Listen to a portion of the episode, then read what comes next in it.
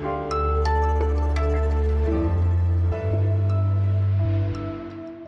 Hier ist das Update von Was jetzt, dem besten, weil einzigen Nachrichtenpodcast von Zeit Online.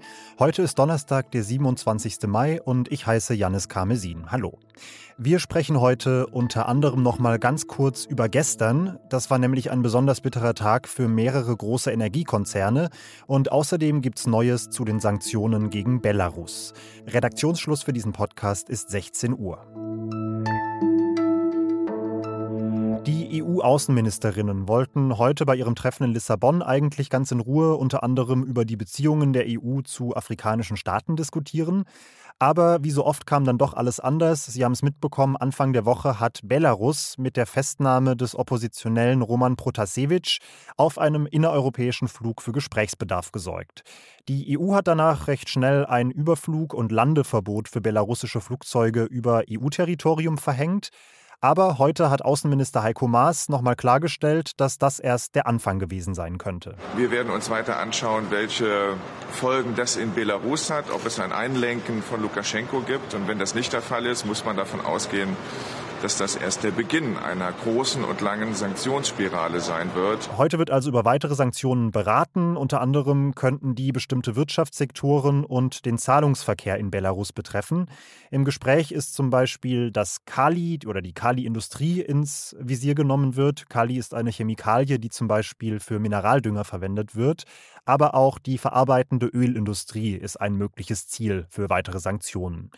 Der Historiker Alexander Clarkson, der sagt hingegen, am härtesten könnte man Lukaschenko treffen, wenn man die EU-Grenzen für die belarussische Bevölkerung öffnen würde, also Migration als Druckmittel sozusagen. Und mein Kollege Malte Born hat ihn dazu interviewt, fand ich sehr interessant, packe ich Ihnen in die Show Notes.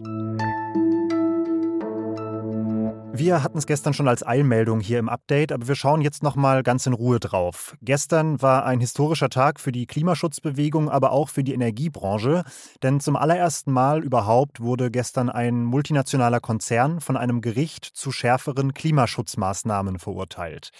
Ein niederländisches Gericht hat gesagt, der Energiekonzern Shell muss seine CO2-Emissionen bis 2030 radikal reduzieren und zur Begründung sagte eine Gerichtssprecherin: Die äh, ernstige Klimaatverandering die heeft gevolgen voor de mensenrechten, waaronder het recht op leven. Heißt verknappt gesagt, Shells Geschäft beschleunigt den Klimawandel erheblich und damit bedrohe das Unternehmen das Menschenrecht auf Leben von vielen Menschen auf der Erde.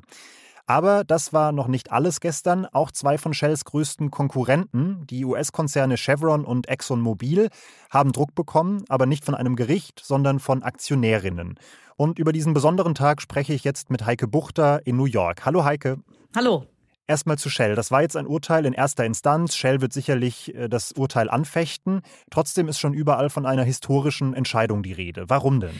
Naja, natürlich ist es so, dass Shell, ähm, ich glaube, äh, die haben auch schon äh, mehr oder minder klar darauf hingedeutet, dass sie in Berufung gehen werden. Und das heißt, dass dieser Prozess sich noch weitere Jahre vermutlich irgendwie vor sich hinschleppen wird.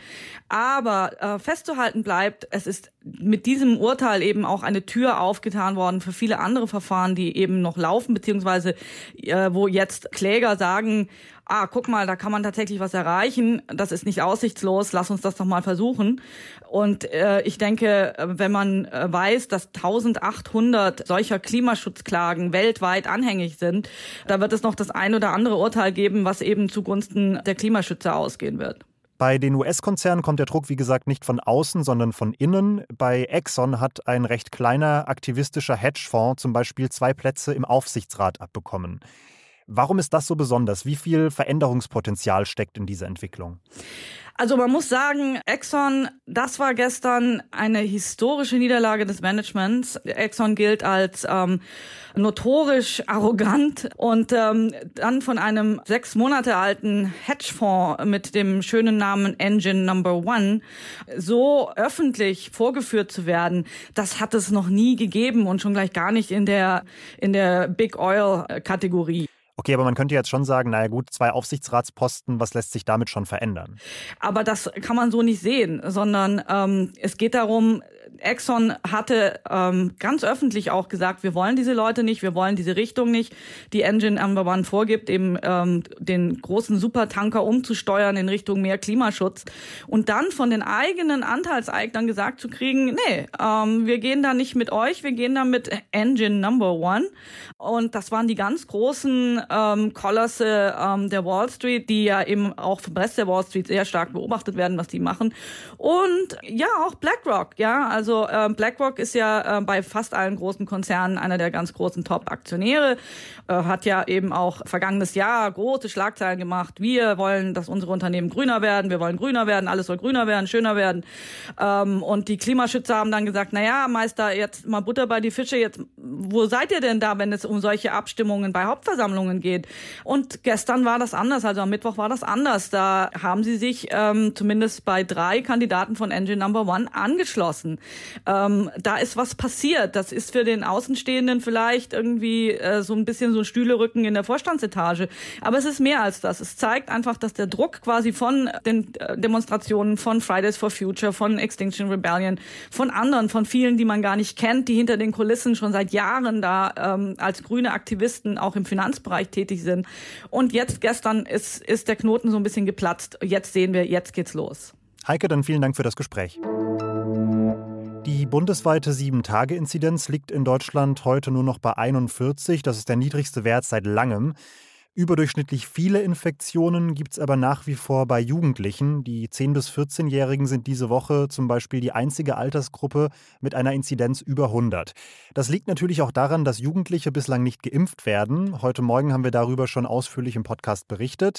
Beim Impfgipfel von Bund und Ländern geht es heute speziell um diese Frage der Impfung für Jugendliche und FDP-Politiker Volker Wissing erwartet. Eine klare Linie der Bundesregierung zur Frage, wie mit der Impfung von Kindern und Jugendlichen umzugehen ist. Jens Spahn will allen 12- bis 18-Jährigen ja bis Ende August ein Impfangebot machen. Unterstützung bekommt er dazu von mehreren Länderchefs. Es fehlt aber noch die Zulassung eines Impfstoffs für die Altersgruppe. Trotzdem berücksichtigt die Regierung, das wurde heute bekannt, die Jugendlichen schon jetzt bei der Planung für die Impfstoffverteilung. 6,4 Millionen Dosen BioNTech sollen dafür bis August bereitgestellt werden. Was noch? Ich bin wirklich alles andere als ein Fan von Reality TV, aber einem Format bin ich jetzt heute doch verfallen. Das spielt in einem tschechischen Dorf und die Hauptdarsteller sind die hier. Vier flauschige Storchenküken nämlich, gemeinsam mit ihrem Vater. Die Mutter ist durch einen Stromschlag tragischerweise getötet worden, seitdem ist der Vater sozusagen alleinerziehend. Er hat aber wenigstens Unterstützung von den BewohnerInnen des Dorfes, in dem er nistet. Die bringen mehrmals täglich Fisch, Würmer und sonstige Kleinigkeiten auf dem Schornstein vorbei. Und sie haben netterweise für den Rest der Welt eine Webcam installiert. Die zeichnet die Familie 24-7 auf und man erlebt deswegen all die Dramen des Familienlebens mit. Hier zum Beispiel, damit Sie sich eine Vorstellung machen können, eine Szene aus der letzten Nacht. Es ist noch dunkel, die Kinder wachen auf. Der Vater klappert erstmal leicht genervt vor sich hin.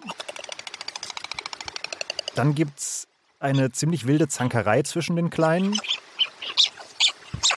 Und der Papa bittet dann mit zwei kräftigen Flügelschlägen erstmal um Ruhe. Schauen Sie rein, es ist wirklich herzerwärmend und den Link zur Webcam packe ich Ihnen in die Show Notes. Und damit endet diese Folge von Was jetzt? Morgen früh hören Sie an dieser Stelle meine Kollegin Rita Lauter mit einem besonderen Gespräch. Es ist nämlich SPD-Spitzenkandidat Olaf Scholz zu Gast.